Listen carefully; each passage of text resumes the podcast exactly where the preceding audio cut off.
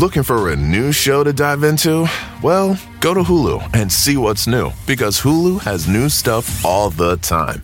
Like the full season of FX's epic limited series Shogun, FX's new international spy thriller The Veil, starring Emmy and Golden Globe winner Elisabeth Moss. And don't miss the all new crime series Under the Bridge, inspired by shocking true events and starring Riley Keough and Lily Gladstone. It's all new, and it's streaming now on Hulu.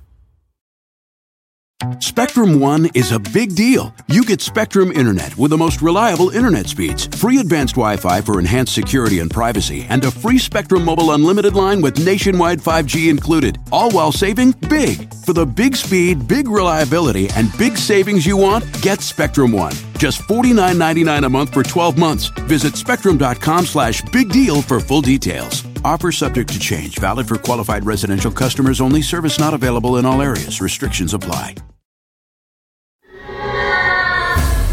Thou art a ghost that hath come from the earth, or a phantom of night that hath no home, or one that lieth dead in the desert, or a ghost unburied, or a demon, or a ghoul, whatever thou be until thou art removed, thou shalt find here no water to drink. Thou shalt not stretch forth thy hand to our own. Into our house enter thou not. Through our fence break through thou not. We are protected, though we may be frightened. Our life you may not steal, though we may be scared to death. Welcome to Scared to Death, Creeps, Peepers, Roberts, and Annabelles. I'm Dan. Hi, Dan. I'm Lindsay. Hello, Lindsay. Hello, Dan. Uh, very excited for today's show. Uh, switching my story subject matter up quite a bit today. Hmm. Uh, it's, it's more of a, a mystery episode today. Mystery Um, Science Theater. Uh, no, Just kidding. more like an unsolved mysteries vibe. Oh no, I hated that show. I still hate that show. I love that show. It scared me so much. Well, today's gonna. These are creepy stories. They're just weird stories. What the hell went on here? Uh, as opposed to like you know haunted necessarily ghosts. It's just like it's just a true mystery. Like just different. And, and I really like it. I really like it. Okay. And I know you said um, that you have more traditional stories to balance out the mysteries, which I is do. good. Somebody has to save you. Oh boy. Just kidding. um, I have three stories this week, just kind of switching it up a little bit. Uh, my first story is maybe potentially about a ghost like stuck in a loop, maybe. Mm-hmm. Uh, we haven't explored that in a while. And then um, my second game, my second game, my second story involves a parlor game Okay. called Up Table Up, which I had never heard of. I have not It- heard of that yet. No, it's just a little quick hitter, but I was like, okay, this is interesting. And then my third and final story, um, I really dig it. A different take on being in a haunted cemetery. Like Okay. what the reason that they're there in the first place is different than other reasons we've explored. Sounds good. Sounds like it's going to be a fun show today. Uh yeah. And I know, and I know you have a couple announcements. I know this. This is, um, you know, last episode was the the one, or this is the last episode, excuse me, that we've recorded before tickets go on sale for the uh, Wet Hot Bad Magic Summer Camp. So on that front, you know, hopefully uh, by the time you hear this, we're super happy and not thinking we try to do too much. If if you guys get to the a- April episode, if all of a sudden you're like on the first episode of April and Dan and I are just like, Womp womp womp. So we have some not great news. You'll know what went wrong. It's Yeah. like nobody died. We just bit off more than we could chew. But hopefully not. Hopefully not. I'm Yeah. gonna say I'm, I just don't even want that negative energy out in the universe. So Okay. I'm gonna get like a lot of crystals for prosperity, like citrine, and I'm gonna surround myself in them all day. When the tickets go on sale, I'm like have them in my pocket, on my head. They're gonna be. I'm gonna sneak them into your shoes tomorrow. Cool. You should just have like a like a whole suit, like a crazy ball ballroom dress made out. Oh, of, that's a great idea. What is it? Citrine, Mhm. just made out of crystal. hmm Maybe just uh yeah, just surround yourself, just coat yourself, Maybe some copper. grind it into a lotion, just rub it into your skin. Okay, maybe some red jasper is a good idea. Um, also, very exciting thing that happened to us over the weekend. Not us, Yeah. me and Monroe. She got a necklace, and we were in the store, and she was like, "Oh, do you know what crystal this is?" I was like, "I sure do. That's amber, baby." And she was like, "Well, like, what's this one?" I was like, "Okay, well, when we get home, we can get out one of the crystal books." And she was like, "We have crystal books." I was like, "Yes, where have you been, child of mine?" Uh, So the next day, she came downstairs. I was. I heard you too. Yep, I was sitting at the dining room table. She goes, "Hey, where are those crystals book?" I was like, "Okay, over Oh, here on the bookshelf." We got it out. We sat on the floor. My heart was so full. That's fantastic. It really was great. Now, do you have any other announcements or Yes, no? I do. Uh, this month's charity last call for New Orleans community Mm-hmm. fridges. Next month, we'll be donating to a different charity. $13,900 donated to the New Orleans community fridges, and then an additional $1,500 set aside to fund the to be named scholarship fund that we're building. Uh, New Orleans community fridges, though, anybody in need of food or drink in the New Orleans community can help themselves to these fridges that you can find all over New Orleans at any time, no questions asked. Uh, if you'd like to donate, learn more, host a fridge, you can uh, learn more at uh, nolacommunityfridges.org. Perfect. Okay. Uh, now, a quick merch announcement before setting up the show. Uh, taking lounging to the next level with an awesome new set of Scared to Death loungewear, fun ghost pa- pattern printed on your choice of lounge pants and or traditional kimono. Super cool lounge set. You can head to badmagicmerch.com to check it out. And, you could just pair it with your awesome Scared to Death podcast socks. Look at these babies. Let's see. Fun. Here we go. There we go. There they are. Now you see it. Now, now I'm going to tease the two stories I have for today. Tease me. My first is the super strange tale of the Circleville letters. Heading to just outside Columbus, Ohio for this one. I knew it. Circleville. Uh, for roughly two decades, hundreds of disturbing letters sent to numerous residents of Circleville. They began with accusations of an affair, spiraled out to include accusations of murder and more, or I should say, uh, and, and also threats. Uh, someone dies in the story, someone goes to prison, but no one really understands what the hell happened. And for the next story, it's the tale of the Yuba County Five. Five young men disappear in north central California on the night of February 24th, 1978, after attending a college basketball game. Why they went to where some of their remains would later be found, still very much a mystery. Crazy twist at the end of the story that makes it especially creepy. And I think opens up to like possible paranormal. It's just so weird. I think that I know both of these stories, like Okay. in my peripheral. We'll see. Uh, whistling. Wait for the whistling on the second story. I knew it. Oh, I'm excited now. I'm already scared. What stories do you have for us today? Oh no, you already said. You already said. Sorry, sorry, sorry. You already said. I did. I messed I'm it so, up. I'm so habit. It's it's uh, habitual for me to uh, ask that after my my stories. I messed up your flow. Is that what Nope. you're gently saying Nope. to me? Nope. I'm sorry about that, Dan. I got I got excited. I was overzealous. Yeah, I should. I, I just uh, fell into uh, fell into habit. Oh, it's okay. A little bit of time to settle in for this first one. If you're ready to get started, as we head to Ohio. I'm I'm I am always ready to go to Ohio. Stepping away from the paranormal briefly with this one, possibly, but with true mysteries, I guess you just never know for sure. The story's definitely spooky. Uh, to be clear, no one has attributed the mysterious letters that showed up for over 20 years in Circleville, Ohio, to a paranormal entity, but no one has come up with a real good rational explanation for all of it either. Similar to the story of that watcher who creepily harassed the new owners of a house in Westfield, New Jersey for years and years, the Circleville letters bring up several terrifying possibilities. Was someone watching the residents of Circleville, Ohio, and sending them threatening letters, seemingly with no motivation other than to cause chaos and despair? Uh, the work of someone with some serious mental health issues and an incredible ability to consistently not get caught? Uh, was it the work of many people? Was it the work of something else entirely? Whatever the source, the Circleville letters did real world harm. A man identified as the writer of the letters would be sentenced to prison. and then once the man was in prison and supposedly being monitored carefully, the letters would somehow continue appearing. Even he would get a letter. Time now for the tale of the mysterious Circleville letters. With a current population of around 14,000 people, Circleville, Ohio is not a place you'd think would be large enough, large enough to harbor too many secrets. It's roughly 25 miles south of Columbus, home to a couple of manufacturing companies, Ohio Christian University, and a water tower painted like a pumpkin. Those who live in Circleville, for the most part, either grew up there or moved there looking specifically for some place with a small town, everyone knows everyone, nothing crazy ever happens here vibe. But for a few people living there, in 1976, the everyone knows everyone vibe would quickly become dark and terrifying. That summer, school bus driver Mary Gillespie received a letter postmarked in Columbus that had no signature and no return address. It accused Mary of having an affair with the West Falls School District Superintendent Gordon Massie, and the writer warned her to stop. While she wasn't threatened explicitly in the letter, a creepy veiled threat was made towards not just her, but also her family. It said, I know where you live. I've been observing your house and know you have children. This is no joke. Please take it serious. Mary didn't know what to do. She would later say she was not having an affair with the school superintendent.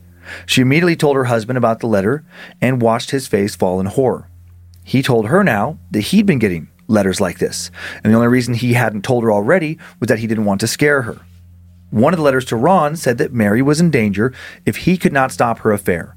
Another letter said the writer would kill Ron unless Ron told the school board everything.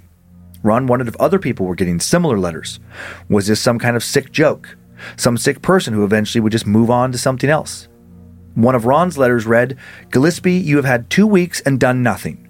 Make her admit the truth and inform the school board. If not, I will broadcast it on CBs, posters, signs, and billboards unless the truth comes out.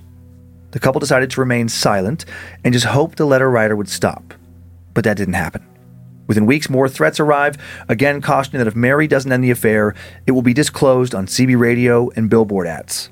Mary and Ron now decided to tell Ron's sister Karen and her husband Paul. Mary told them that she thought she knew who was sending the letters David Longberry, a fellow bus driver who had once made a pass at her. Maybe she thought Longberry was feeling jilted and wanted to taunt her. It was agreed that Paul would write a letter to Longberry saying that he knew he was sending the letters and that David needed to stop at once. After he sent that letter, interestingly, for a time, the letters did stop. But then the signs started appearing.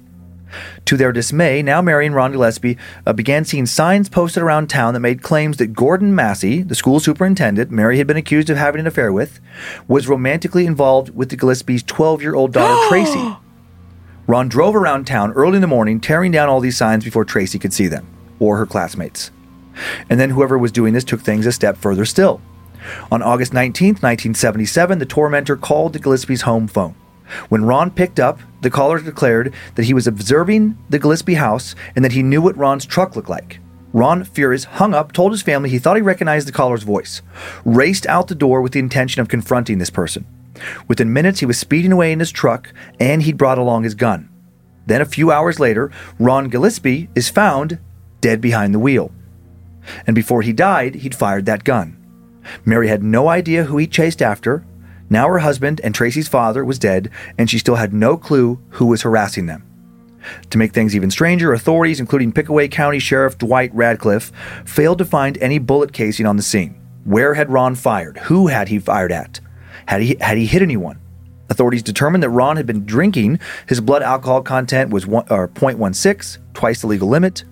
Sheriff Radcliff concluded that Ron had driven himself into a tree by accident even though his family insisted that Ron rarely ever drank, and that on the rare occasion he did, never enough to register that type of BAC.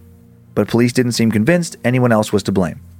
Sheriff Radcliff told Mary's brother in law, Paul, that the only one that there was only one person of interest whom he didn't name that person was questioned and then they passed a polygraph and were dismissed after all this more letters start showing up and now they weren't just limited to mary and her household they were spreading around to others in town Many of these new letters allege that Sheriff Radcliff was engaged in some kind of cover up regarding Ron's death, and that Mary and Gordon Massie were responsible for killing Ron. That everything's always seemed to point back at Massie. Meanwhile, Mary's sister Karen and Paul were now divorcing, and Mary allowed Karen to move into a trailer on Mary's property. And then, now, Mary admits to Karen that she did have an affair with Massie. But so odd, she said that it started after the threatening letters began arriving, not before. What was happening? What a strange confession. Stranger events were about to unfold. This confession would pale in comparison to what happened along Mary's bus route February 7, 1983. On that afternoon, Mary, driving her normal school bus route, had just dropped off one group of children, was headed to pick up another at Monroe Elementary School when she spotted a disturbing sign. It had been placed along her bus route at the intersection of Scioto Darby Road and Five Points Pike. Resolving to take it down just like she'd taken down so many others, Mary parked the bus exited, approached the handwritten sign, which made some sort of obscene remark about her young daughter Tracy. Mary, annoyed, picked up the sign and the weird bulky post used to hold it up, taking all of it, sign and post, back into the bus. Then later, taking it to her house. That evening, when she inspected the sign more closely, she opened a small container attached to the post. Inside was a 25 caliber handgun arranged in some kind of booby trap. It seemed as whoever had set the sign up thought she would rip it down in anger, which would have triggered the gun to go off and shot her. She calls the police. When authorities look into the gun's history, they determine its owner quickly, her former brother in law, Paul. What? She wondered had he been sending the letters the entire time. Police are stumped, but they think there's no other explanation. They have no idea why he would want to threaten his in laws, though. Paul maintains his innocence about all of this, but why was his gun found with a sign? In the course of the police subsequent investigation, a co-worker of Paul's named Wesley Wells said that Paul had bought the gun uh, from him for $35, and personnel records showed that Paul had taken a day off of work February 7th, the day of the booby trap sign. And then handwriting samples taken from Paul's employment fi- file were, according to handwriting experts, a match for 391 of the letters and 103 of the postcards sent to the Gillespies and other local residents. And yes, you heard those numbers correctly. Roughly 500 letters and postcards had been sent that all matched Paul's handwriting, on top of an unknown amount of signs posted around town.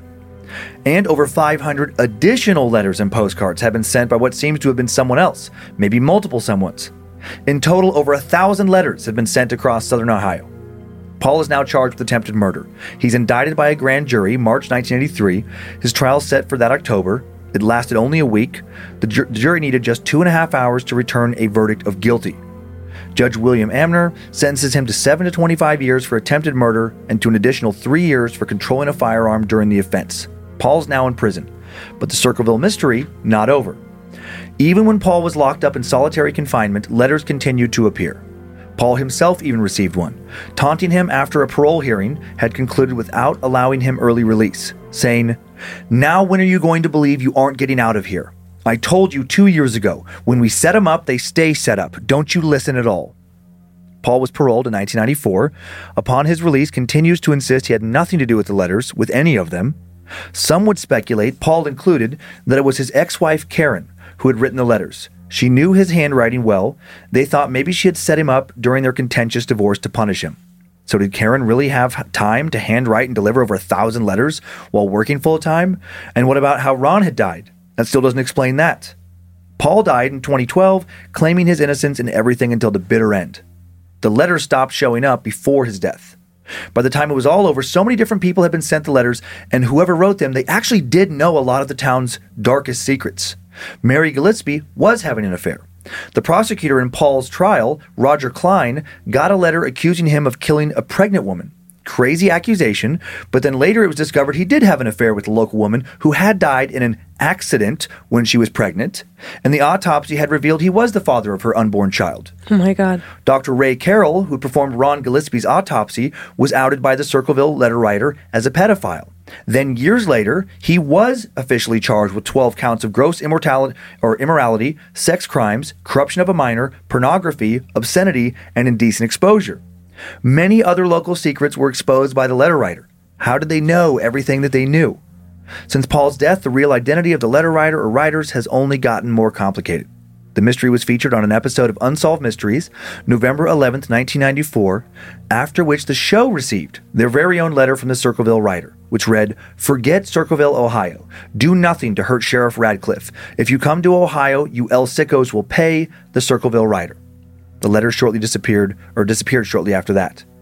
Just last year, 2021, the CBS program 48 Hours asked former FBI profiler Mary Ellen O'Toole and forensic document expert Beverly East to examine the Circleville letters.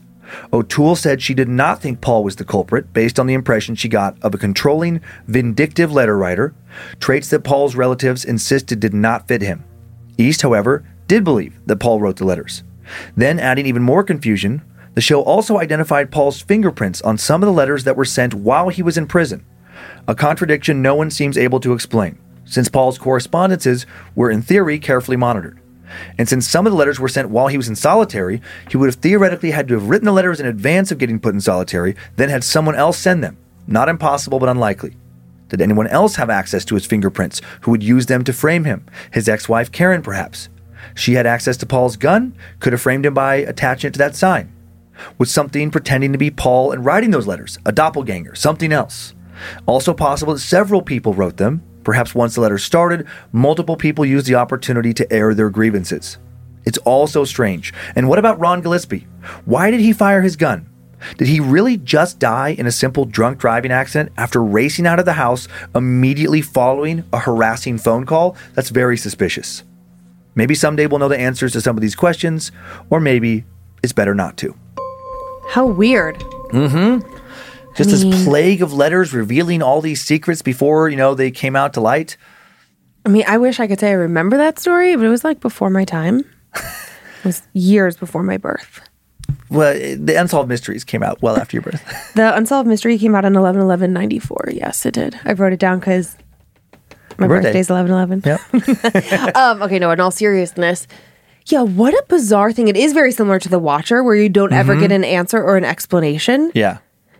It, it almost feels a little bit like a vigilante kind of thing. Like Mm-hmm. somebody in town, okay, generally speaking, there's some family in town when it's a small town like that, in my experience, that knows everybody's business. Yeah, but how would they know some of those things, man? Well, you know, other people confide in them. And then it's like, to me, it almost sounded as if it was like handed down one generation to the next. Because if the letters are still going, They're not going now. It was about about 20 years that the span was. oh, oh, because Late 70s to mid 90s. Sorry, when you talked about 2021, I was like, mid-nineties. oh, there must be more. No, no, no. 2021 was when uh, 48 hours just like went over the story. Yeah, yeah, yeah. I was just thinking that there was more. Okay, okay. Hmm. But still, that's a long time. Yeah. But, but, okay. It could have been like a child because if the doctor was accused of Mm-hmm. pedophilia and they could have also been a school bus rider. Yeah, but then what about that guy with the uh, the pregnant woman? I know. It had to have been multiple people, or it's, it's just weird. It's weird. I know this one doesn't really, it doesn't really tilt towards the paranormal. This next one has elements that do more, but like it just, um, I love just like what happened, Mm-hmm, and how, and, and I just think like how are they never caught if they're putting up signs around town? I actually All- made a note about that. yeah, like how didn't someone just be like, oh, so and so is putting up a sign? Well, That'd be really sneaky. I mean, how big were these signs? Because they were Mm. on like, po- is it like a, to me, it made me think of a variety of things. Like a sign on a tree trunk, you know, that you just Yeah. like staple up. Anybody could do that without getting caught. I've done Right. it. So there's that. Um, but then it sounded like when Karen, no, when Mary took this, the Yeah. one sign down that was loaded with the gun, I was thinking like a for sale sign because the way she talked about it being on a post. Yeah, yeah, yeah. And Mm. that, I mean, in that situation, you have to like dig out a little hole. You got to like hammer it in. I mean, how how Mm-hmm, yeah, would you do yeah, that? Yeah, that one where she had to take the post back that was booby trapped. I mean, that's like, yeah, there's more effort that go, goes into that. And then the handwriting Ah. thing, and just like overall not being able to figure out who sent these letters, I was flashing forward on the difference between like how things were and how things are. Now, I mean, I don't think that you could send a handwritten letter without getting without it being traced back to you. Um, yeah, you could, you could, you could like, uh, okay, you you use gloves. You um, Mm-hmm. only handle the envelope and the paper with gloves, Mm-hmm. and then you write it, and then you put a stamp on it that you've never touched again without gloves, and Mm-hmm. then you just drop it off in a random uh, drop box Mm-hmm. nowhere near you. One of those uh, postal ones. You just have to hope that there wasn't a camera by that one. You don't. I mean, that's the trouble now. Is there's so many cameras. It's like you'd have to pay attention to where you park. Mm-hmm. You have to really pay attention to where the thing was.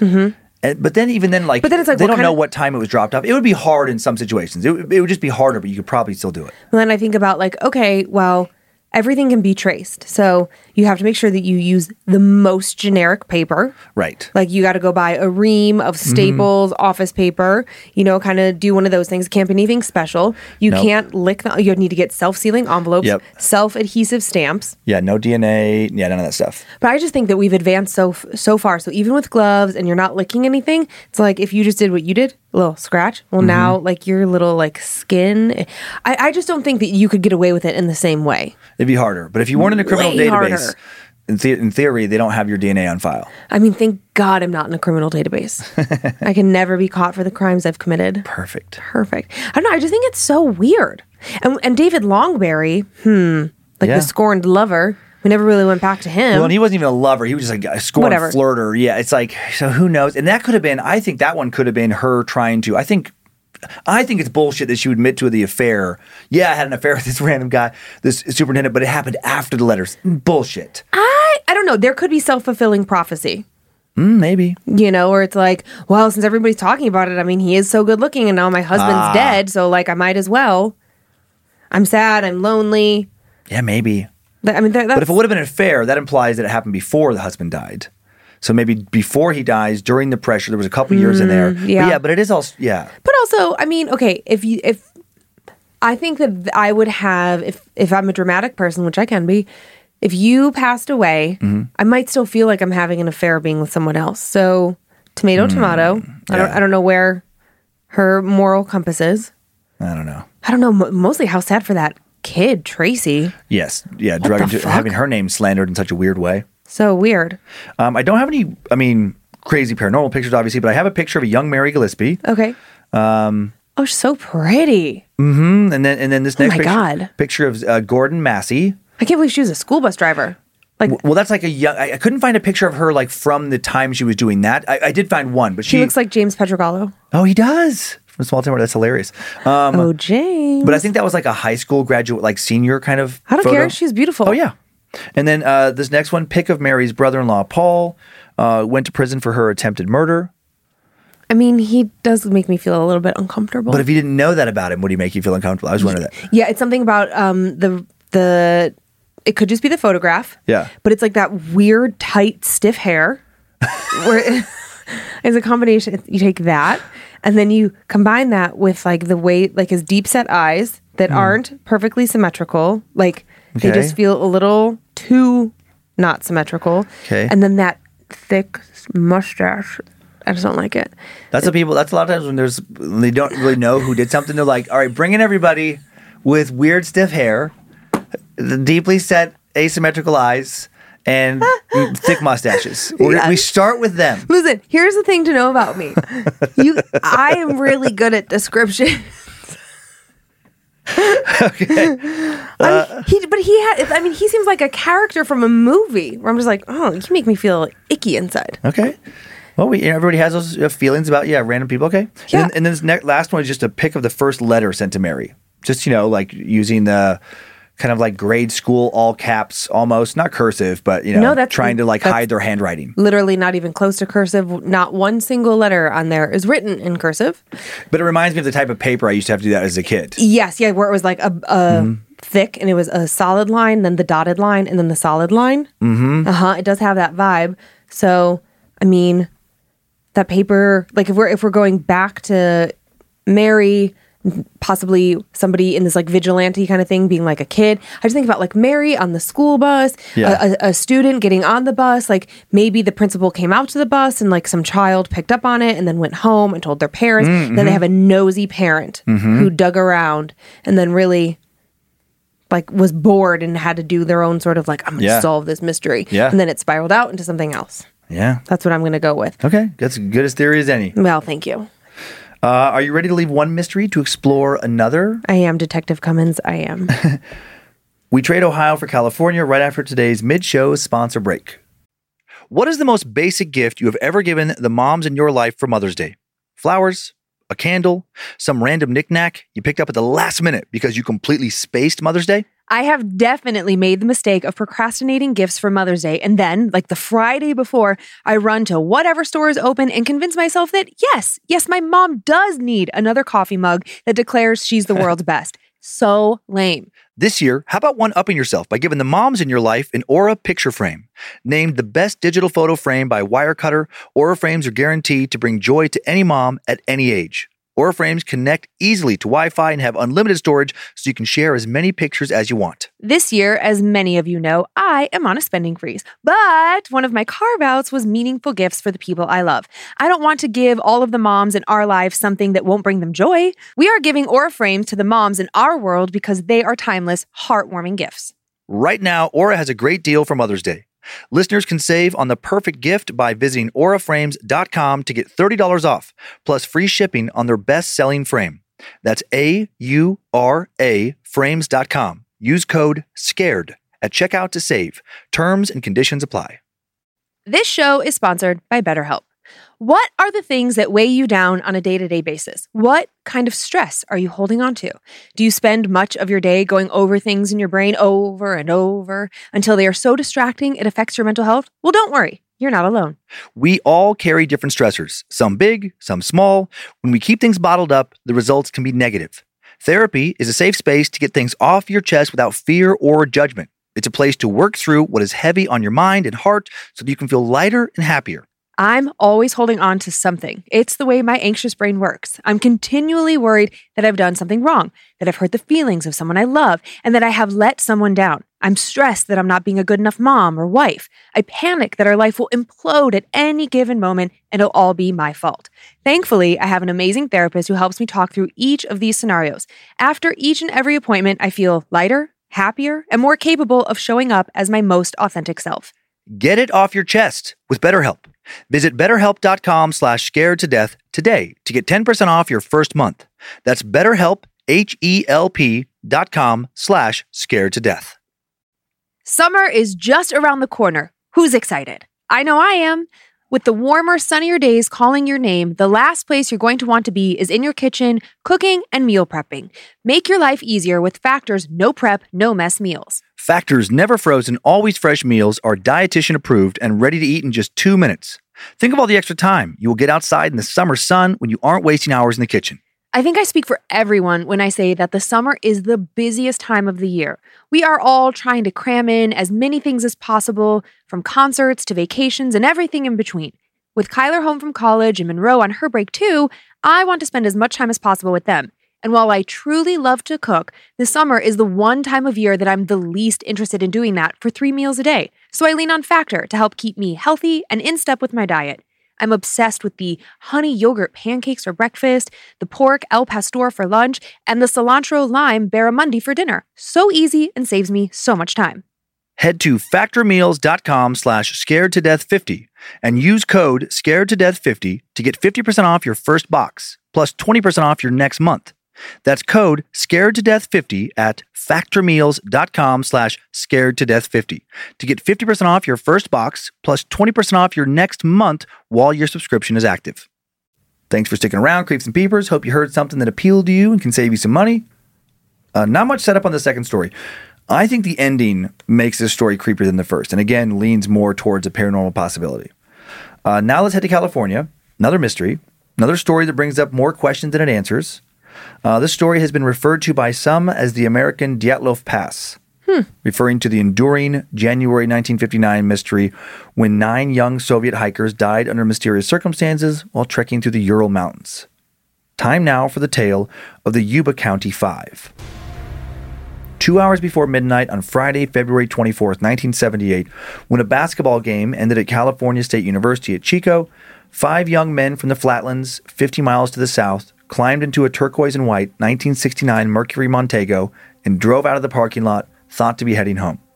They were fans of the visiting team, which had won that evening. After the game, they stopped three blocks away at Bears Market, mildly annoying the clerk who was trying to close up, buying one Hostess cherry pie, one Langendorf lemon pie, a Snickers bar, a marathon bar, two Pepsis, and a quart and a half of milk. What the hell is a marathon bar? I can't remember, but I've seen them. Uh, I can't remember what's in them. There was a half moon that night, a winter moon in the cloudless sky with a stark white landscape beneath. Up in the mountains above the nearby Feather River, there were snow drifts that sometimes rose to 15 feet. The young men walked out of the store, got back in their car, drove south out of Chico, and then disappeared. The next morning, when the families of the five men woke up to realize their sons and brothers had not come home the night before, they started calling around, a chain of telephone that returned a grim answer. None of the boys had come home that night. And that was not normal. All five young men still lived at home with their families. They were sweet boys, well liked by their families in the community. They were supposed to play a basketball game of their own on Saturday, February 25th, part of a tournament with a free week in Los Angeles if they won. Several of them, so excited about the game, had laid out their clothes for the game in their rooms on the evening of the 24th. Before they left for Chico, each had a beige t shirt, the word Gate, Gateway Gators emblazoned across the chest from the Yuba City Vocational Rehabilitation Center for the Handicapped, where they all played basketball. Oh my god, this is too sweet. Four of them had been, four of them had been diagnosed with learning disabilities. One was being treated for schizophrenia. Two of them were also military veterans.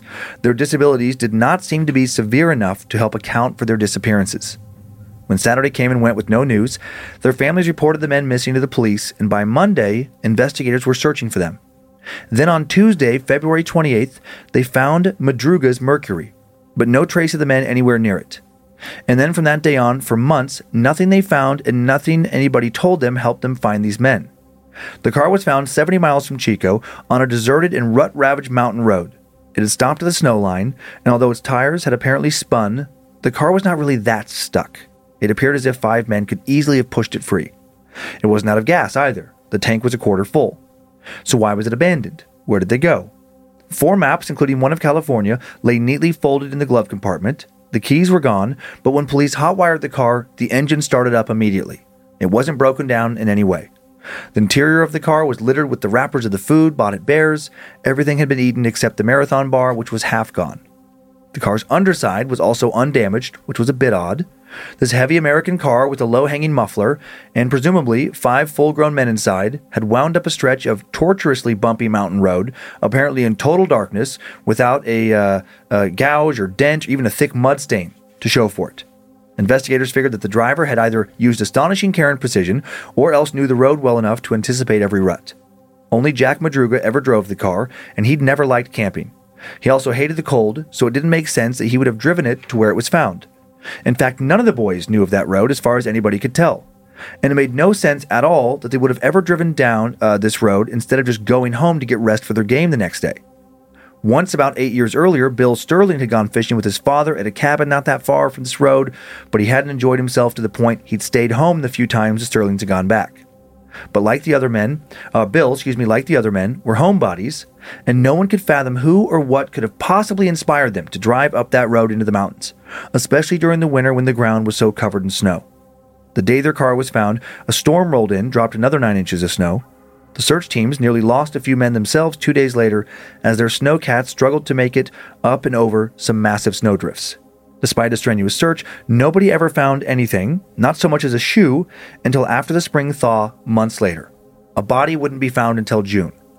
June 4, 1978, a small group of Sunday motorcyclists wandered into a deserted Forest Service wandered into a deserted Forest Service trailer camp at the end of the road and inhaled a nauseating smell. They'd found the remains of Ted Weir, stretched out on a bed inside the main 60-foot trailer. He'd frozen to death. Eight sheets had been pulled over his body and tucked around his head. His leather shoes were off and missing. A table by the bed held his nickel ring with Ted engraved on it, his gold necklace, his wallet, and mysteriously a gold Waltham watch, its crystal missing, which the family say had not belonged to any of the five men. Ted Weir had a stocky build back in February when he disappeared 5 feet 11, 200 pounds. By the time his body was found, he'd lost from 80 to 100 pounds. Holy hell. His feet were badly frostbitten. The length of his beard revealed he had lived in that trailer from 8 to 13 weeks. He was almost 20 miles from the car.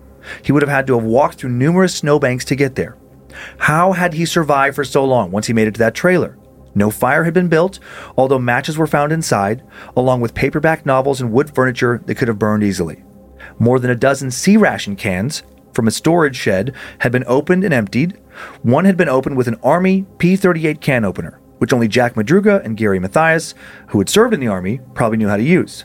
But if they'd been there, where were their bodies? And why had no one opened a locker in the same shed that contained enough dehydrated Mexican dinners and fruit cocktails and assorted other meals to keep all five men alive for at least a year? No one had touched the propane tank in another shed outside, which would have given Ted the heat he would have needed to survive the winter. The day after Ted Weir's body was discovered, searchers then found the remains of Jack Madruga and Bill Sterling. Their bodies were found laying on opposite sides of the road to the trailer, 11.4 miles from the car, almost 10 miles from Ted's remains. Jack had been partially eaten by animals, dragged about 10 feet to a stream. He lay face up, his right hand curled around his watch. Bill Sterling was in a wooded area, his remains scattered over an area of about 50 feet. There was nothing left of him but bones. Two days later, just the, off the same road, but much closer to the trailer, Jackie Huett's father found his son's backbone. There were a few other bones scattered around, along with Jackie's Levi's and shoes. An assistant sheriff from Plumas County then found the skull the next day, about a 100 yards downhill from the rest of the bones. The family dentist identified the teeth as those of Jackie. No one found any sign of Gary Mathias other than his shoes. His tennis shoes were inside the Forest Service trailer, which suggested to investigators he might have taken them off to put on Weir's leather shoes, particularly since Weir had bigger feet and Mathias' feet might have gotten swollen with frostbite. But that was pure conjecture, which was all they had. And then the police got a lead, which only ended up complicating things further and which I think opens up the door to some kind of strange paranormal possibility. Joseph Schons, 55, told police he had driven his Volkswagen Bug up the same road sometime after 5:30 on the same evening the boys disappeared. His car had gotten stuck in the snow just above the snow line, about 50 yards beyond the place where the mercury would be found. And as Schons was trying to free his car, he said he thought he started to have a uh, small heart attack. Worried that he was dying, he lays down in his car with the engine on the car heater going for hours. Sometime that night, while he's laying there, he hears what he described as whistling noises. Little ways down the road, gets out of his car to see who's making the sound. He sees what looks like a group of men a woman and maybe a child walking in the glare of the headlights. He strains to hear talking, but only hears the strange whistling noise again. He calls for help, then he says the figures just vanished. Sometime later, he saw lights outside, called for help again, and then the lights just disappeared.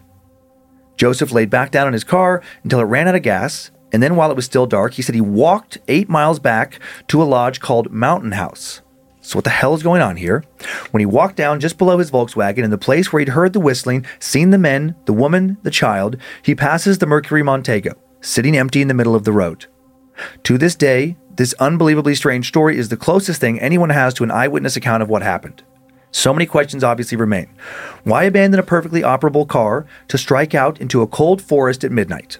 Why press on through 20 miles of snowdrifts and darkness to break into a locked, unheated trailer full of rations, spend two or three months there, but never search the area to find more food, never start a fire? Why drive all the way up there in the first place? Maybe most importantly, what were the whistling noises and the voices Schons claimed to have heard on that road? Were those men he saw the five men who disappeared? Who was the child? The woman? Did she have anything to do with what happened to them? And what the hell happened to Gary Mathias? His body has never been found. Hmm. Also, Joseph Schons. So he thinks he's having a heart attack. I know his story is weird. He lies down in his car, and then a few hours later, he feels well enough to walk eight freaking miles. I know, I know. Strange, but I- his car runs out of gas. sus. He- okay, I agree. My thought was okay, he's sus, but why did he come forward? He came forward months Better- into the investigation, mm, Maybe he thought it was better. like they were going to find him anyway. Yeah, like something was going to lead them to him, like that watch in the trailer. Yeah. Also, with the remains, none of I mean, yes, some of them were badly de- decomposed, but there was no signs of foul play. There was no signs of anyone been having been murdered. And all five of those Well, there gentlemen. was four because the fifth body was never found. Okay, but there were bad. five of them to start. Yeah. All uh, mentally challenged. One, or I'm sorry, one was not. One was uh, being treated for schizophrenia. Yeah, So whi- he which was- is a mental challenge Sure, or sure, sure. mental health. Yeah, he had a mental health issue, and then the other four, um, yes, had uh, you know, I would de- described as like basically like in school. Uh-huh. at that time, I don't know what the terminology is now, but like special education classes. Yeah, like maybe Yeah. it just like takes them longer. Like, I mean, I mean, the language in the articles, it's it's hard. Like, Yeah. I don't know what it equates to, but they were described as quote slow. slow. No, oh, sorry, just like spit in the mic. Yeah. yeah, yeah. That's what I was thinking. It's just like, yeah, it's uh, But they also could function. Two were in the military. I know. So then it made me think if which one of them was the schizophrenic? Do we know? I can't remember. Okay. Yeah. Because I'm like, well, did did he I had that thought. kill the others and then go off? But then I where I was initially going was so, did the five of them have a plan to just like run away? Like we live at home, we don't want to be at home anymore. We're grown ups, we're adults, we can do this. Yeah. Like some they sort of They had quite a bit of independence, it seems though. I know, but like the was there some sort of delusion around Hmm. the grandeur of being out on their own and we could do this and we don't need mom and dad? Because I'm not saying that they Yeah. were so challenged or um th- that they it didn't sound like they needed like a group home or anything. No, no, they're driving themselves, you know, Right. to this game and back, and they're going to a tournament the next day. I, I I, think. I think they were more- highly functioning. Yeah, more capable than what I'm uh, wh- where I'm going. I Yeah. Mm-hmm. just I just want a reason. So my reason is like okay, well they were you know uh, not highly functioning, like not severely capable, Mm. and so it was sort of like a fuck you to mom and dad. We're gonna go do our own thing, and then it just went wrong. Yeah, I mean, re- going through the sources, you know, and then you pull from to, to put a narrative and don't include all the details. But I didn't get that feel. No one seemed to have gotten that feeling. They all seemed to have been, you know, um, very happy. Uh, like there was there was literally nothing that way, Well, and, they were so excited. They laid out their clothes. I know. I'm like that's the sweetest game. thing. That is so freaking sweet. it, yeah, it feels weird. I mean, you know, it's like they, you know, been driving around plenty of times. It's like it's this wasn't like new area for I them to be driving, so it makes no sense they would get. There was no storm coming through that night when they were driving that would mess up visibility. Like it's very, very. My thought was like, did they pick up that woman? And that kid, like Oh. hitchhiking, she instructed them to drive up there. Hey, can you just get me to this place? And then something happens. That was that was the only kind of like uh, uh, staying away from the paranormal completely. You know what happened there, and I was like, okay, did she bring them up there, and then she had to go somewhere? But then it's like, but then why would she abandon them? I don't know. The whole thing is just weird. Well, and then Joseph Schoen said that she and the boy. There was like a little Child, child. yeah. I, I don't know why I just went for boy, but the, her and the child disappeared in front of him. and the men. A whole group just like he he sees this group of men, woman, and a child. Hears the whistling, and They're- then calls at them for help, and then they vanish. And and, And then lights come back on later, and then that vanishes. well, and I don't think that we, I wouldn't be able to lean into alien abduction in this because we found bones. Right? What if they were? What if they were? I don't know. Yeah, taken and then put back. I don't know. I don't know. It's it's such a true mystery. Well, and then like, why do they never try and go for help? Right. That's like a weird thing too, where Well, it's why like, why walk why walk up further into the mountains? I know. Go down, but the, but again, the car wasn't broken down. They could have like gotten gotten in the car and investigators i mean it, it really kind of like uh, the way it was presented was like it wasn't that stuck like maybe the tire was spinning but it's like you could have like went back down the hill and it would be weird to keep trying to go up in that situation when you're stuck as someone who's gotten lost their truck up in the snow you, you do you do Oh try to go downhill God, Joe, remember when Dan got his truck Oh, stuck? Oh my Like, god. he sure we, does. My we talk about it every winter in our household. nice Oh my nice. God, where you almost drove me, Joe, Ezra, and Pepper off the side of a cliff? no Yes. Well I was on that side, and here was your truck oh, I wheel, know. and here was the cliff. no it wasn't that close Yes, it was Joe. Yeah, I was close. okay Probably within a, f- I'd say within a foot It was. of that on that slushy snow. That- that's what you guys got out but That's we, but it was so snowy, we probably just would have slid to a stop. yeah So would have been that fun too. would have been a fun sleigh, sleigh ride And then I took Joe's kids back to my house while you and Joe tried to get his truck out. I know. And we had a party in the hot tub, which to this day, I just like, I have somewhere I have a picture of like Ezra just having the time of his Oh, life. funny. Because we had like right. just gotten our hot tub. that's And right he just like, that's right little kids and hot tubs are some Yeah. Mm-hmm. of the funniest things ever because to them, Ba-ba-ba-ba. Yeah, just it's so like it- it's better than a pool because you can't really do like cannonballs or any kind of tricks, but like you know somehow inherently that's kind of like fancy. Oh, yeah. Uh-huh. you feel so cool. Like oh, this is something for grown ups that are fancy. God, Yeah. I loved it so much. And th- his kids, take my picture, take my. I'm like, oh my god, you Ah, guys that's are right. so cute. Take my picture. Take my picture. Um, yeah, yeah. Anyways. so, so I mean, Hot tubs. So I don't know. Yeah, I don't know. I yeah, don't I don't know the whole and, and where the where the fuck is is this Gary? Guy? I know. Where is Gary? Well, okay, and also uh, the guy that was lying down was that Ted with eight eight blankets on top of him. Oh, the first the first guy found. Yeah. the, the guy that uh, lived his- for at least eight weeks. Yeah, and like his like oh, uh, and like his beard was long. Is that Gary? I have to go back now. Oh man, and like his beard was so long, and I'm like, you were just lying in that bed. Like what? I don't understand. How did you find this trailer? Mm-hmm. But that's kind of what made that was also part of the story that made me wonder if this was yeah, Ted Weir. Yeah. if this was preemptive in some way. Like whose trailer was this? It was just fully stocked with like oh, Forest Service trailer. I know that answer. Oh, that's right. Forest you did Service say camp. that. Okay, Yeah. but then how did like Forest Service never come up there? I don't know. And then if you're looking for these missing people, this is something that drives me crazy about missing people cases. I understand to a certain degree. I can appreciate why the police have to wait a certain amount of time before it is worth their resources to go looking, Mm-hmm. because oftentimes it's someone who's left on purpose, a runaway, yada yada yada. Especially when they're adults. But I have such a hard time with it because it's like if it is entirely out of character for my my child, my Yeah. husband, my friend, I'm like, what are you fucking waiting for? I'm they, telling you. They were looking by Monday morning at the latest, and they went missing uh, Friday night at midnight. that is a long ass time. yeah. That's a long ass time. But yeah, but you're right. Though there is procedures. you I know. I mean, I some, get it. Some places, 72 hours. Yeah, different things. Yeah. Yeah, and I and And then Dan, Yeah. just curious in your research. Yeah. Anything about? I know they were eaten by animals. Yeah, yeah, at least one autopsy-wise, was. Any drugs? N- if- Could they have like just gotten super fucked up and all just walked off and died?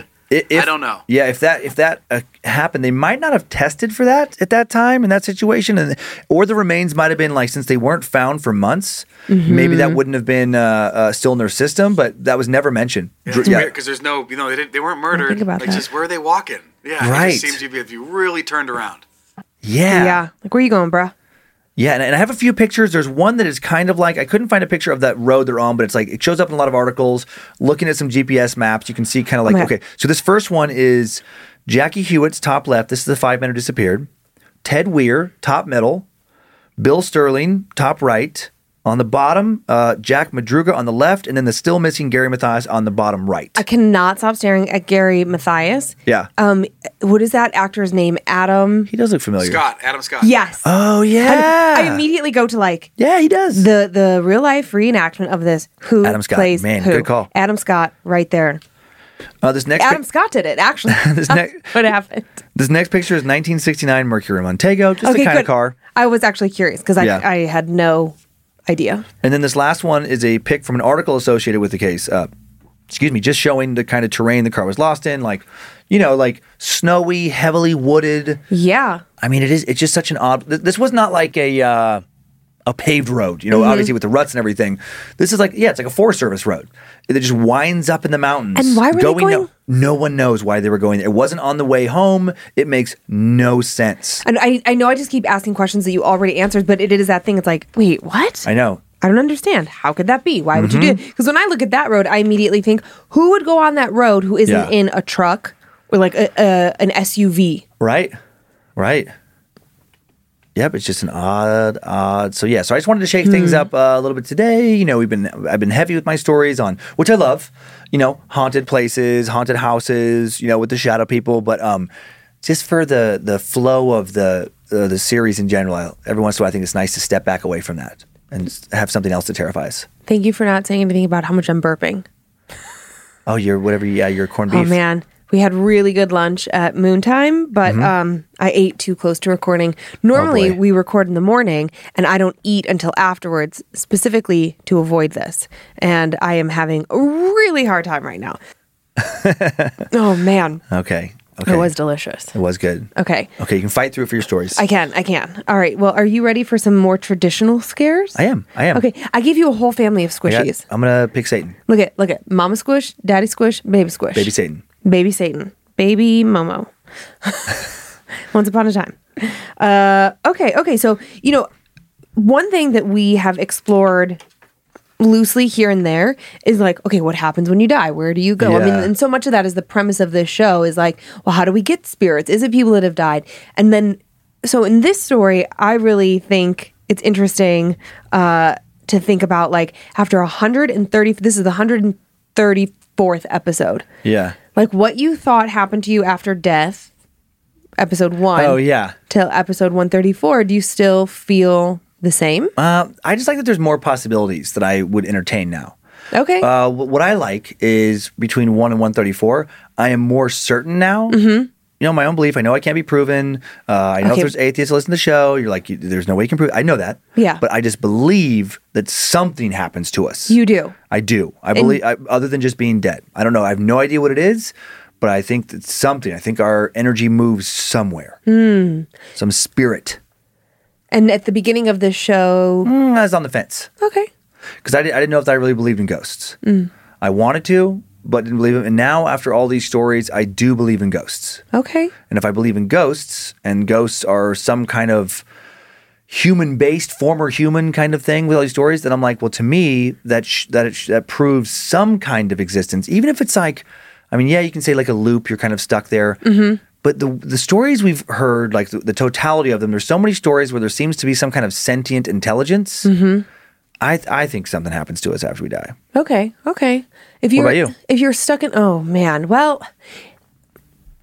I have zero fear of dying, Mm-hmm. but I think that also that comes with the ignorance and bliss of being young and healthy. Mm-hmm. But I, in my entire life, I've never once been afraid to die. Like some people are just like, my mom is so afraid to die. Like she'll Yeah. say to me, and she has said this for as long as I can remember.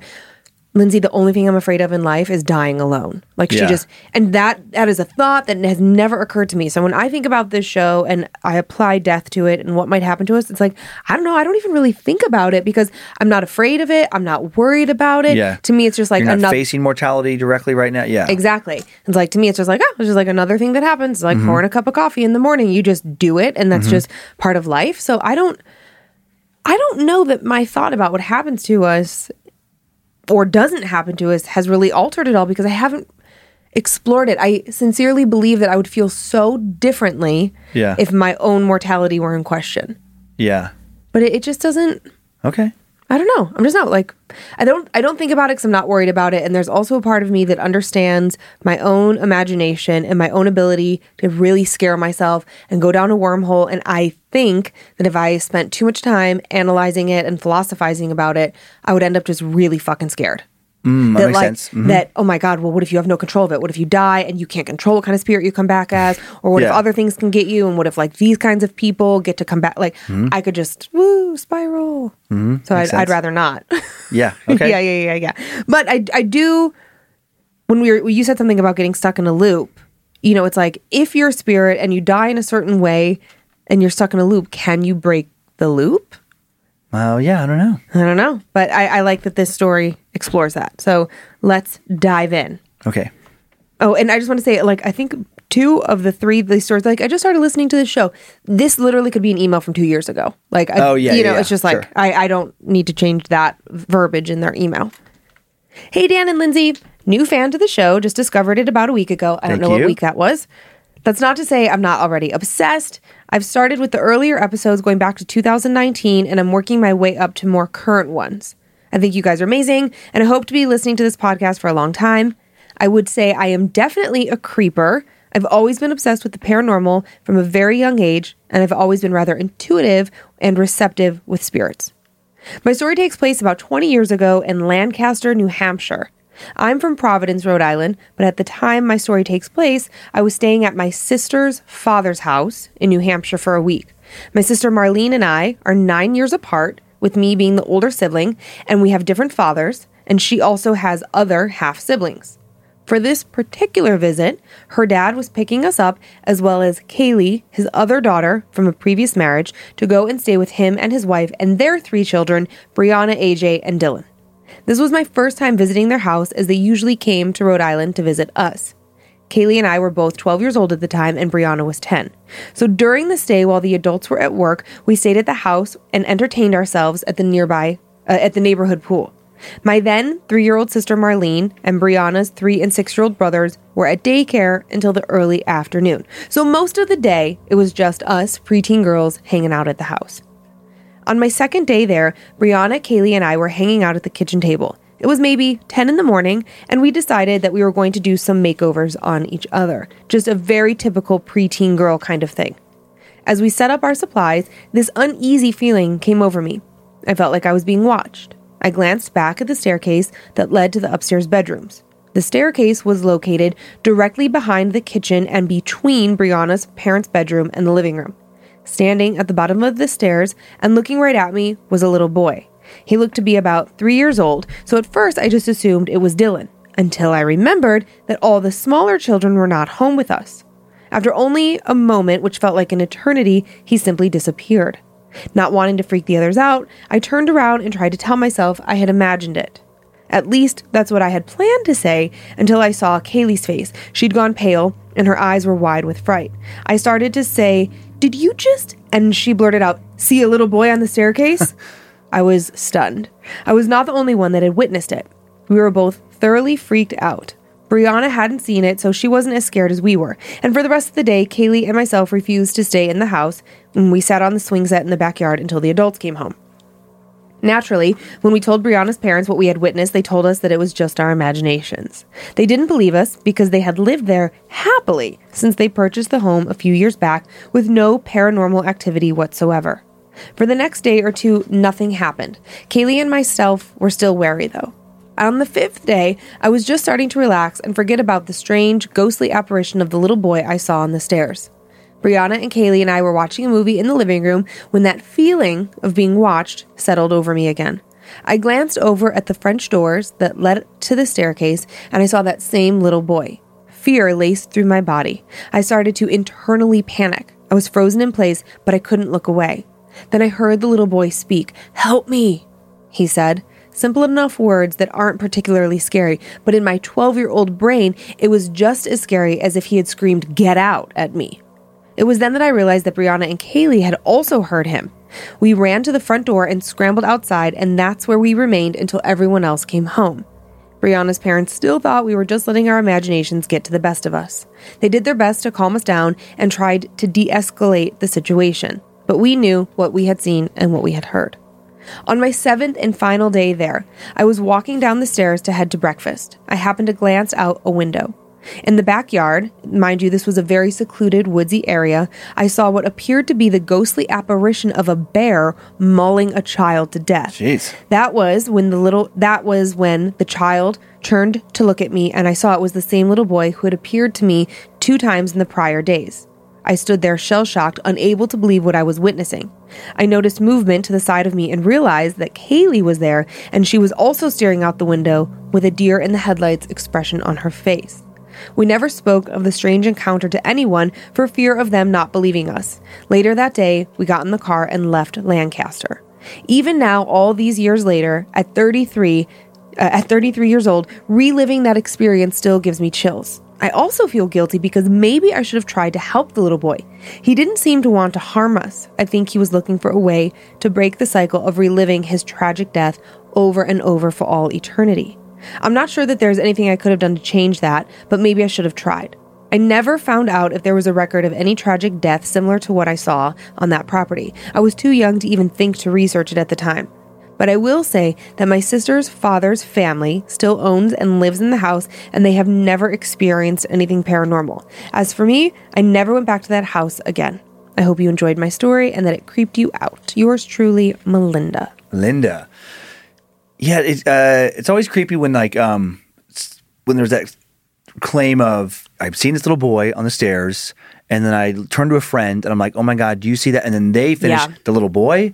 I mean, that's like the best like confirmation ones Mm-hmm. where you haven't conferred. You know. uh that like you know you, you it's so different when you're like oh my god I just saw a little boy on the stairs Mm-hmm. and then people will say claim like well power of suggestion Uh-huh. and then somebody maybe they just didn't really see anything but they don't want to feel left out Mm-hmm. and some people there's a powerful urge to be like oh my god me too Yeah, especially with little kids. uh huh but when but when it's uh independently Mm-hmm. independently verified like that then you can't really rationalize it away it's like okay you both saw something there was an apparition and if there isn't some kind of intelligence like afterlife it's like why why would it show up as a little like what would be the point of a loop and, then, and then when people i think about that loop scenario like people get stuck maybe this little but if they get unstuck, if you like, which we didn't didn't happen in this story the same way, but we've had plenty of stories where they hire a cleanser Mm-hmm. or whatever, hire you know what I mean, invite a pre- preach preacher, pastor, whatever. pay over- for that, yeah. pay for that. They do a cleansing, go to the light, and then the thing is gone. Well, where did it go? Like it went somewhere that that, But that maybe it's just set free.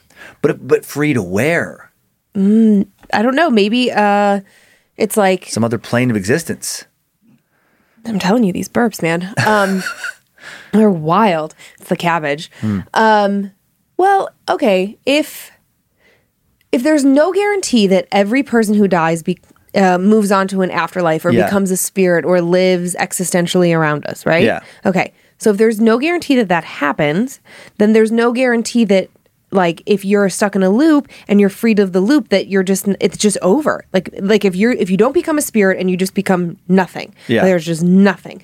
Maybe if you're stuck in this loop, then when you're freed of the loop, then you like move to that nothing space where there's no pain. That's even weirder to me than moving on to some kind of like just But you just don't know better. Think about it. It's like if you're stuck Yeah. in this like pain of being mauled by a bear. Sure, but, and then like- and you're like, please, oh my god, it hurts, whatever. Like I hate, make it stop, make it stop, make it stop, and then it stops, and you don't like maybe that removes the the uh, conscious the the sentient being behind it. It's just like nothing. It's just over. I see what you're saying, but that's weirder to me than like, like, because then, because then that would be a situation where you can exist past mortal death.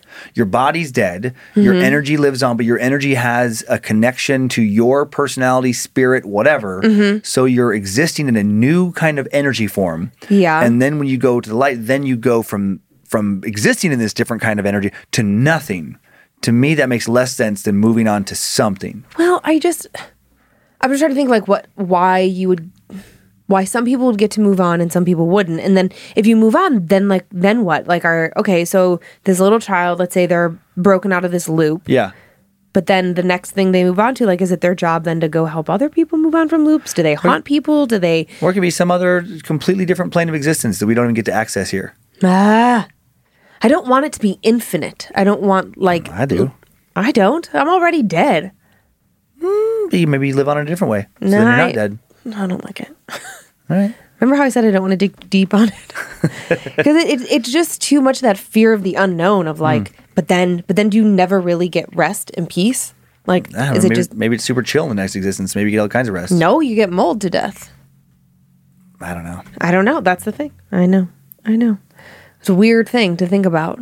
Mm-hmm. Mm-hmm. Mm-hmm. You gonna go play some parlor games? Let's do it. A parlor game. I love this. Up table up is what the game's game. called. I'd never heard of it. And did you ever play um, light as a feather, stiff as a board? Maybe I can't remember how that goes. It's like is that a trust fall? Uh no. Oh, is that when you have your fingers under and you do some kind of like crazy lift? Yeah, yeah. So it's like, you know, one I've per- never seen you so burpy, by the way. It's know, I'm like you've been you. turned into a burp machine. what happened to you I, over there? I think it's the cabbage. Cabbage is like I didn't know the rough, cabbage destroyed you. Well, it's a very what's the word? Carnifin- car- carnivorous. No idea vegetable? what you're talking about. Like it's rough. It's roughish. All right. Carnifer. I can't say that. I I'm think it's worried carnif- about you. Well, also like the the uh, uh not roast beef, the corned beef. It's like cooked in beer, Uh-huh. so it could just be like maybe the residual beer. But I never drink beer. Yeah, true. I don't know. It was very salty. Okay, so light as a feather, stiff as a board. Okay, so you lie. So one person lies down, Yeah. and I think I don't know if we had rules about like how many people you needed, but I think you would need at least four. So one person is lying on their back, you know, Yeah. stiff as a board, and then there's two people, one on either side of your ankles, like with their fingers both under your ankles. I think when we would play, we would have somebody at like at the midsection, like under your thighs or like just above your butt, like Okay. your low back, and then somebody like at your shoulders or at your head. Sure. Light as a feather, stiff as a board. You keep saying it over and over and over, and theoretically, the person lying down would like levitate up if it worked. Right. Okay, I've heard of that. but Okay. yeah, I never played it. I mean, I don't. Yeah, little kid game. Little kid game, but you know, always like in the dark after scary movies. Like I don't know, I think I think she lifted up just Uh-huh. Mm-hmm. Yep, a little bit, yep, right? Sure. So to me, this is a very different take on that, where like a table moves. Okay. Okay. I was like, oh, all right. Kind of fun. Uh, all right. Hello to the king of horror tales and queen of crystals and cozy socks.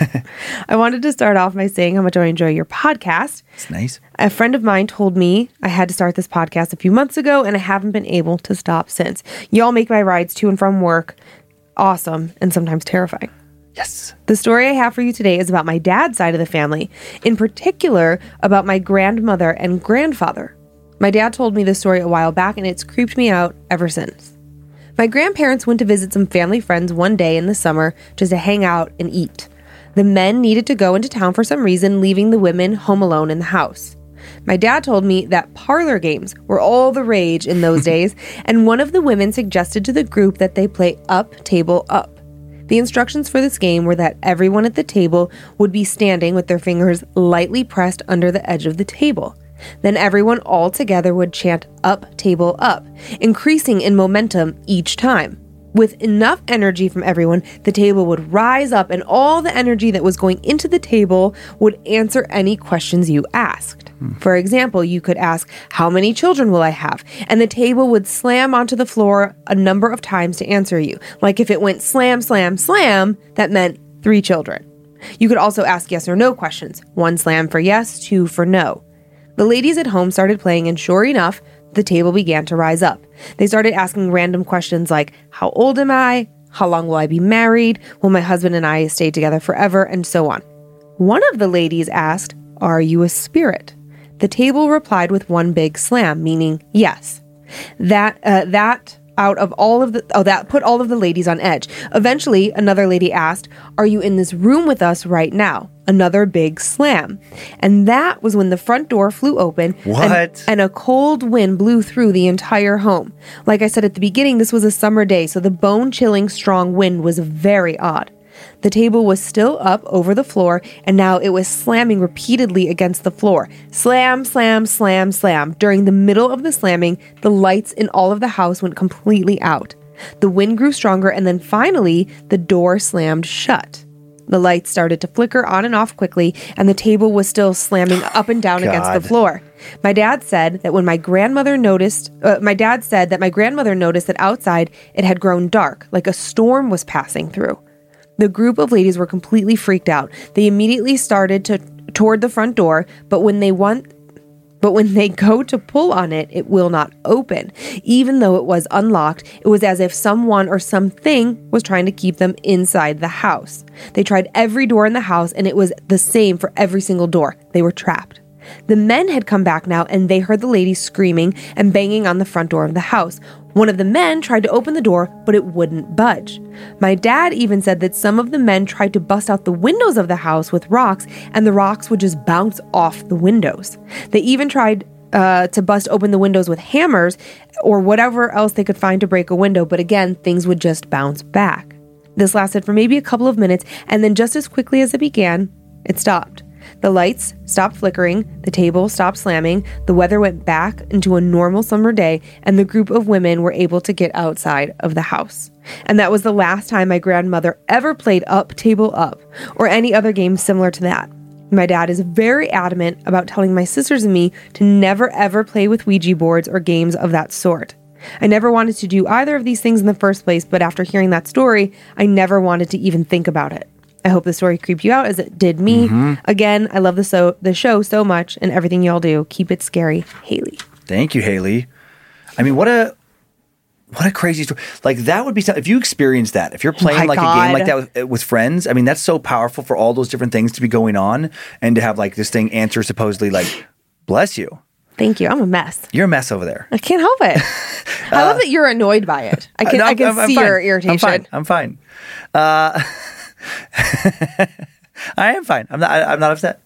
But it is pretty funny. You just uh, like a it'll be like a plague series. Like it's the burps, then it'd be sneezes. Oh, then. I don't know what would follow that. Like maybe you break out. Like my eyes like start watering. I can't get it to stop, so I can't read the stories. some kind of crazy rash. You have to like itch yourself. Like, Sometimes I get itchy. but that would be so nuts to like. Okay, it slams down, answers yes, and then just like all hell breaks loose, and then like the door shuts, and then the table starts bang, bang, bang, bang, and then the lights are flickering on and off, and then the you know like the door uh, fly slams shut, and then more like flickering and bang. I mean, it's like you experience something like that, you are a believer for the rest of your life. Like you, it's, you it's- have to be yep. right because it's it is entirely inexplicable. Yep. Even okay, like the uh, the lights flickering on and off, you could explain that away. Mm-hmm. But everything else, I feel like like the cold gust of wind. Why can't they open the door from either inside or outside? It's not just one direction. Mm-hmm. Yep. Things bouncing off the windows. Like you can't. What you can't break the window, Right. But the table. oh, I mean, just watching a table move up Yeah, and that down on like its that- own, that's the biggest one. If a table starts slamming up, up and down on its own, Jesus, yeah, that's crazy. I know because I guess you could theoretically come up with a reason like why the windows wouldn't break. Like, oh, you weren't strong enough. Like, Yeah. you could really try and justify it away. But the table moving Yeah. up and down on its own, And the combination of all that happening at the same time. yeah, it feels like something out of like a um a haunted house. Mm-hmm. You know, like Like poltergeist activity. I mean, that is classic poltergeist activity, that kind of stuff. Mm-hmm. like a, a haunted house where there's vignettes of different things, and you're just like walking Oh, yeah. through. And if you saw that being displayed in one little vignette, mm-hmm. ugh, ugh. Okay, I am so into this story. Okay. so into it. I think it's so fun. It's definitely spooky. Uh, we're gonna go to a cemetery, but we're not going for like the purpose of ghost hunting or anything. Two young lovers are looking for a place to sneak away, Ooh. and the residents of the cemetery are not having it. Okay. I love this. I love this. Yeah. Yeah. Uh, super fun. I had an on again, off again relationship with one of the star players on the football team, Jerry. We went to the same small town school, and our last names were alphabetically close, so we were never able to get away from each other. Lockers right next to each other for six years, similar classes, and we always seemed to be paired up together for projects. The summer going into my senior year, I went through a pretty rough breakup, and I started dating Jerry. We went on dates and hung out quite a bit, but I was very much dating other people as well. He was pure rebound. The Friday we started school, I went to the first home football game. It was a late August night in northern Indiana and the air was still warm. The boys won the game, which was extra exciting, an extra exciting way to start off the season. Maybe it was because of the excitement. Maybe it was how well he played and how in his element he seemed. Maybe I felt some weird sense of pride wearing his number 55 away jersey. Maybe it was how good he looked dripping sweat in his uniform. Maybe I was just horny. Whatever it was, there was magic in the air, and I can honestly say that I was attracted to Jerry. He stopped before going into the locker room to talk to me. We're gonna go celebrate the victory at Betcher's house. You wanna go together? I didn't want. I just didn't, eh, it just didn't sound like a good time. I kissed him on the cheek and whispered in his ear, I have a better idea. Go get showered and meet me out here. I'll wait. and so he did just that. Jerry, Jerry. now it was later on a Friday night, and both sets of parents were home, so my house and his house were off limits for what I wanted to happen. But since I had done a Halloween feature in my broadcasting class the prior year on a small graveyard not too far from my house, I knew it was the perfect place to go. I found peace and solace in that small cemetery and would go to it whenever I needed quiet time, alone time. I'd never had any paranormal experiences. It was a quaint old graveyard surrounded by boisterous cornfields. The headstones were the headstones were, for the most part, illegible. At that time, there were virtually no houses nearby, and when I would go on clear nights, the stars glistened like millions of fireflies in the sky. It was rather mystical. The graveyard had a reputation for being haunted. Apparently, if you threw a nickel on the baby's grave, you would hear crying. Hmm. And a lot of people had spotted apparitions. It was a regular party spot and had experienced a lot of vandalism throughout the years. So at this point, it had been gated and padlocked. Legend also says that neighbors will chase you away, but I had never experienced this and imagined it was only true for those wreaking havoc in the in the graveyard, throwing parties and making lots of noise. If you wanted to get in, you could most certainly just climb the fence or you could contact the city. We had uh, we had contacted the city to get in for our feature the year before, but never disrupted the site itself, and I had zero intention on actually entering the graveyard that particular night. I had him follow me in his car, and once we got to the spot, we parked our cars and got out to talk. I told him that it was my secret spot and that he was the first person I let in on my secret. He pinned me against my silver SUV and we started to kiss. My heart already beating rapidly when all of a sudden voices could be heard in the background. He paused and pulled his lips from mine. What did you say? He asked. Mm-hmm. Jerry, your tongue was in my mouth. How the hell could I have said anything? I started to walk around the cemetery. I heard it too. Is someone here? Did you see any headlights? No. He followed me, but my eyes were closed. I paused. We stood still, looking at each other in silence, listening to our surroundings. Now it was late summer, which was full of mosquitoes and crickets and all sorts of noisy bugs and animals, but it was dead silent. It was like the world had been put on mute. This probably should have scared me, but I was a weird kid, and it only made me feel more sentimental, like it was a message from the world that it was supposed to be our time. The moon was illuminating us and the weather was perfect. I took his hand and led him back to my car. I grabbed a blanket from the back seat and laid it on the ground. I got on my knees and tugged his hand to do the same. We began kissing again. He ran his fingers against the small of my back and shifted his hand up towards my bra clasp. His fingers fumbled as he tried to undo it when we heard footsteps in the cornfield next to us. He got to his feet and shouted toward the field, Hello? Is anyone there? He walked towards it, and something whispered his name Jerry. Jerry. I got to my feet and followed him, grabbing his hand. Did you tell anyone where we were going, or did someone follow us? I asked. Sammy, I had no idea where we were going, and all the guys figured I was finally getting laid. They had a party to go to. No one followed us. Besides that, we would have noticed. He had a valid point. I should be asking if it's one of your other boyfriends. Secret spot, huh? Is that just a line you use on every guy you drag out to the cemetery? As much as that should have hurt me, he wasn't wrong. But the guys I messed around with didn't seem like the stalker types, and we would have noticed if we were being followed. Why don't we just get in the car and drive up and down the road a bit? This field stretches for miles. If someone's messing with us, we'll either see their cars or we'll see them leave, I suggested. He agreed and we hopped in the car. No one was there. We drove about five miles in each direction. He parked the car, and I sat in his passenger seat staring out at the graveyard. Our hot breath was fogging up his windows. Should we just try this another night when our parents aren't home or something? I have to work in the morning, but I don't know, maybe we could go see a movie, he asked, breaking the silence. I made the move this time, moving my face towards his. We proceeded to get hot and heavy for about five minutes when everything seemed to happen at once. Something banged on the car door. Oh my God. Startling us, we pulled apart and I gripped the car seat. We looked out. Headlights flashed into the car, temporarily blinding us. The headlights got closer and closer and then just vanished as they looped around the cemetery. It was a small dirt road, one road, a single road that wrapped around the gated graveyard. There was absolutely nowhere for a car to go unless it went into the fields, which, come late August, with the corn as healthy as it was, mm-hmm. was impossible to do without leaving a trail or damaging a vehicle. What the fuck was that? Jerry asked me, clearly frightened by the events. I don't know. I'd never experienced anything like that prior and was scared to get out of the car, regardless of whether it was paranormal or it was people. We held hands and watched the world around us. The corn shuffled, but the two trees in the corner of the cemetery remained entirely still. We heard what sounded like voices yelling, but the words were unrecognizable, almost muffled. Then, emerging from the cornfield, an apparition floated through the gate towards a headstone. It was too far away to really label with a gender, but it was definitely the shape of a human. It was transparent, white, and moved slowly. Although it was clearly off the ground, it moved as though it were walking. It floated above a tombstone and disappeared. And after that, all stood still again. I turned to him. Did you see that? Or am I going fucking crazy? He didn't respond, but his face said it all. He looked shocked and terrified. Uh, uh, may- maybe we should go.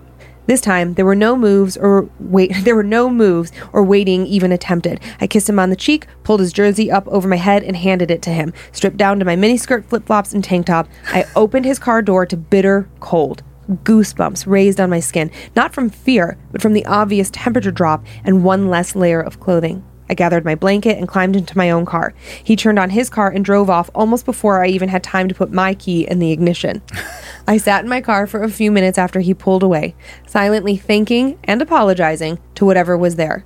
Not only had my intent been to be disrespectful in the graveyard, but it surely would have resolved in an incredibly messy situation because that magic that I felt earlier with Jerry seemed to disappear with his headlights.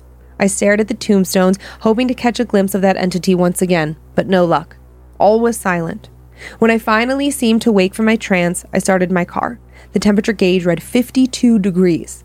I turned on my headlights and slowly backed out. As I drove further down the road, the temperature crawled higher and higher until it was a perfect 70 degrees in my driveway, which was only about a mile or two away. Despite the heart and stomach events of that night, I still went back often. I still felt that peace when I did, and I never saw nor heard anything after that.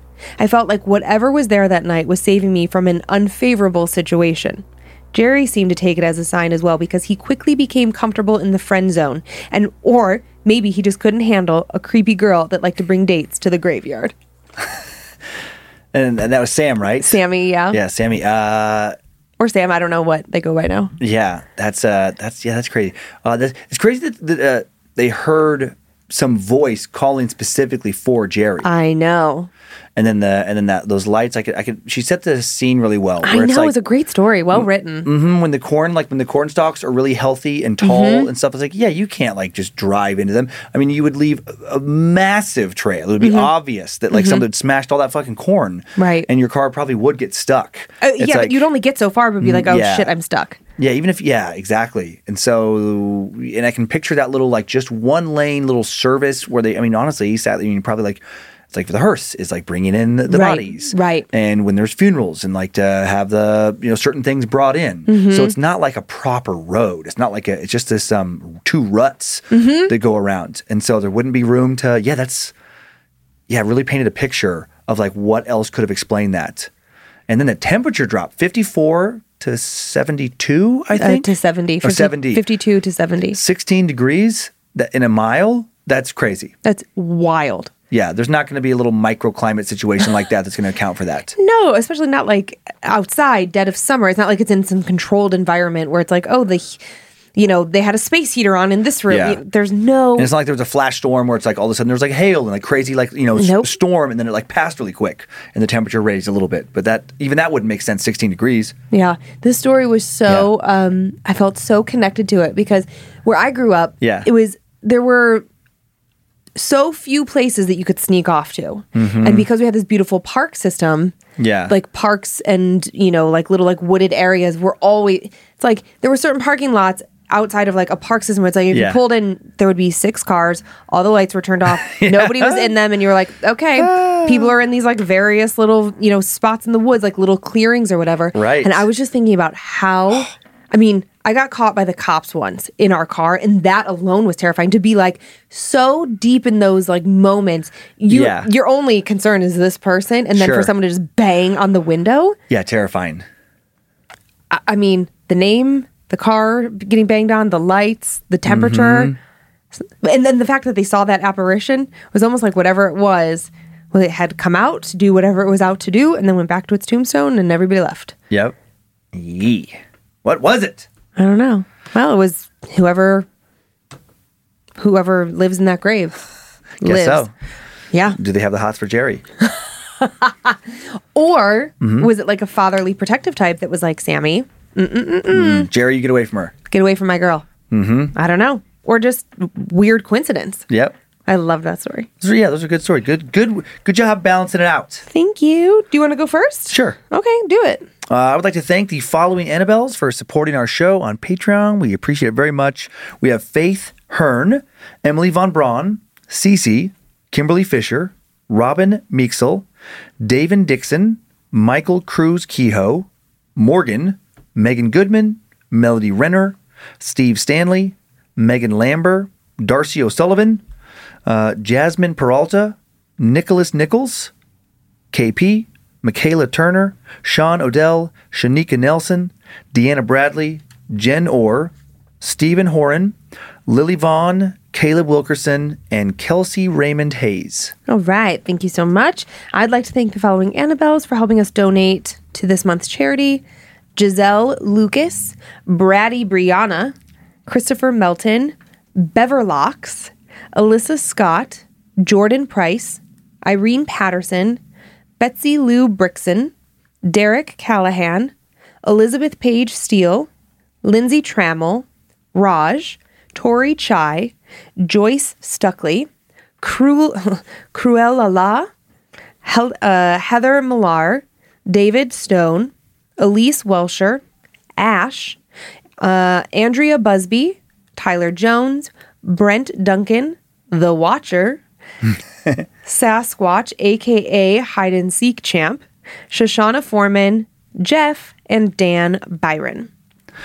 Awesome. And then you have spoopy shout outs. Sure do. Just a few this week. To Sage from your dad, fucking Dave. Happy birthday.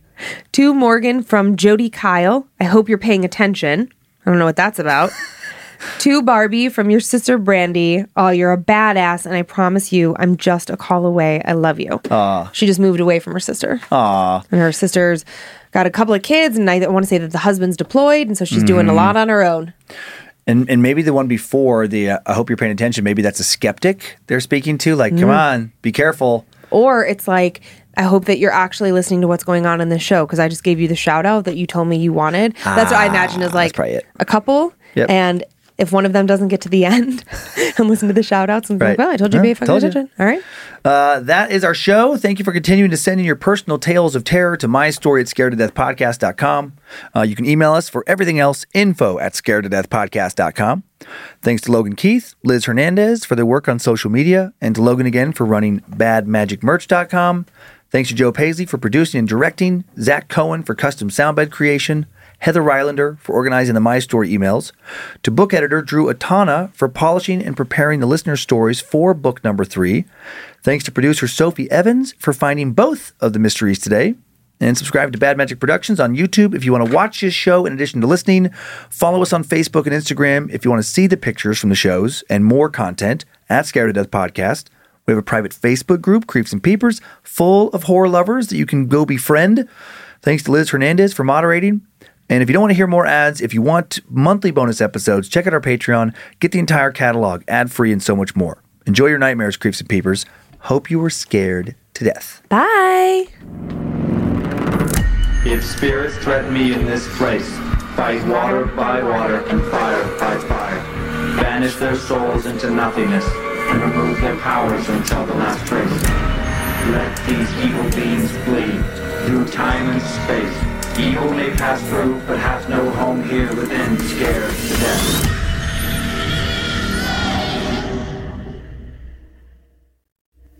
Bad Magic Productions.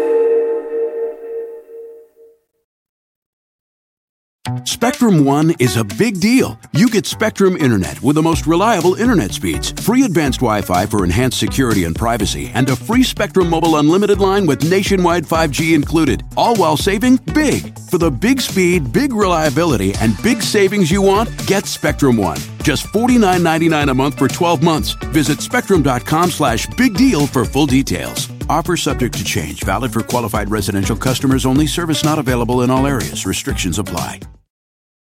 Meet the next generation of podcast stars with SiriusXM's Listen Next program, presented by State Farm. As part of their mission to help voices be heard, State Farm teamed up with SiriusXM to uplift diverse and emerging creators. Tune in to Stars and Stars with Issa as host Issa Nakazawa dives into birth charts of her celeb guests. This is just the start of a new wave of podcasting. Visit statefarm.com to find out how we can help prepare for your future. Like a good neighbor, State Farm is there.